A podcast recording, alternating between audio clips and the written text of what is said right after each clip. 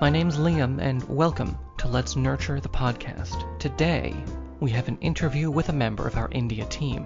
Would you like to introduce yourself? So, my name is Pratik, and today I would like to talk to you a little bit about who we are. Okay. I'm in my hometown Ahmedabad. It is located near the banks of Sabarmati River from the capital of Gujarat, Gandhinagar, also known as its twin city. What's it famous for?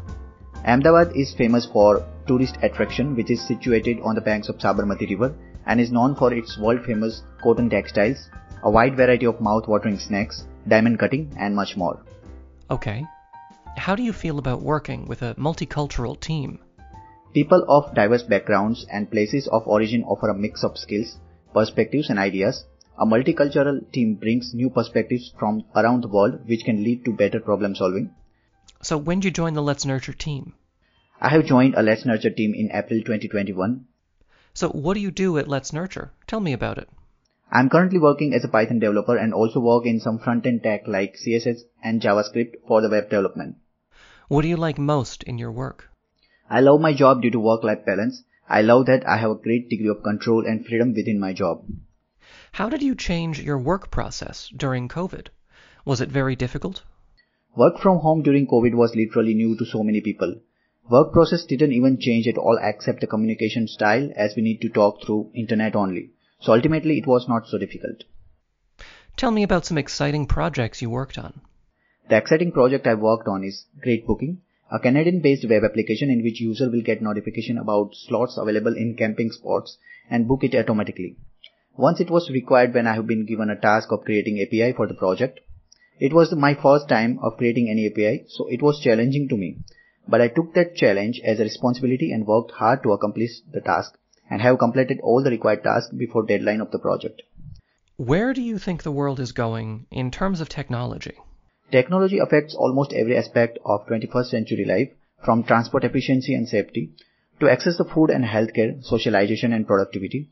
The power of internet has enabled global communities to form and ideas and resources to be shared easily.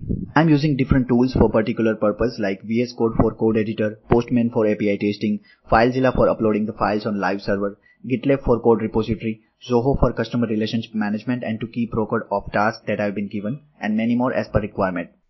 So how's technology changed your hometown? Anything you want to share about how technology has changed life? Technology has changed so much in my hometown, especially in regards to COVID as majority of food orders is taken online via application to avoid social gathering. Also there is a lot of change in booking of journey. People have increased their interest in an application like Uber for their cab journey. In recent times, which technology are you most fascinated by, and why? The technology I'm most fascinated about is the way of payment. In India, 32% of payments are done through net banking, which is safe, secure, and less time consuming. Now, people can pay even if they don't have a cash in their pocket, and the rush to the bank has decreased a lot. I am so captivated with machine learning and Internet of Things concept, which is based on Python language, so would love to learn it in a future. What are your major challenges while working with out-of-country customers, and how do you overcome them? I think there is no any major challenge while working with out-of-country customers, except the time gap of different countries, but I try to communicate with them in their comfortable time. Other than English, what are other languages that you can speak? Other than English, I can speak Gujarati, which is my mother tongue, and Hindi as well. Okay.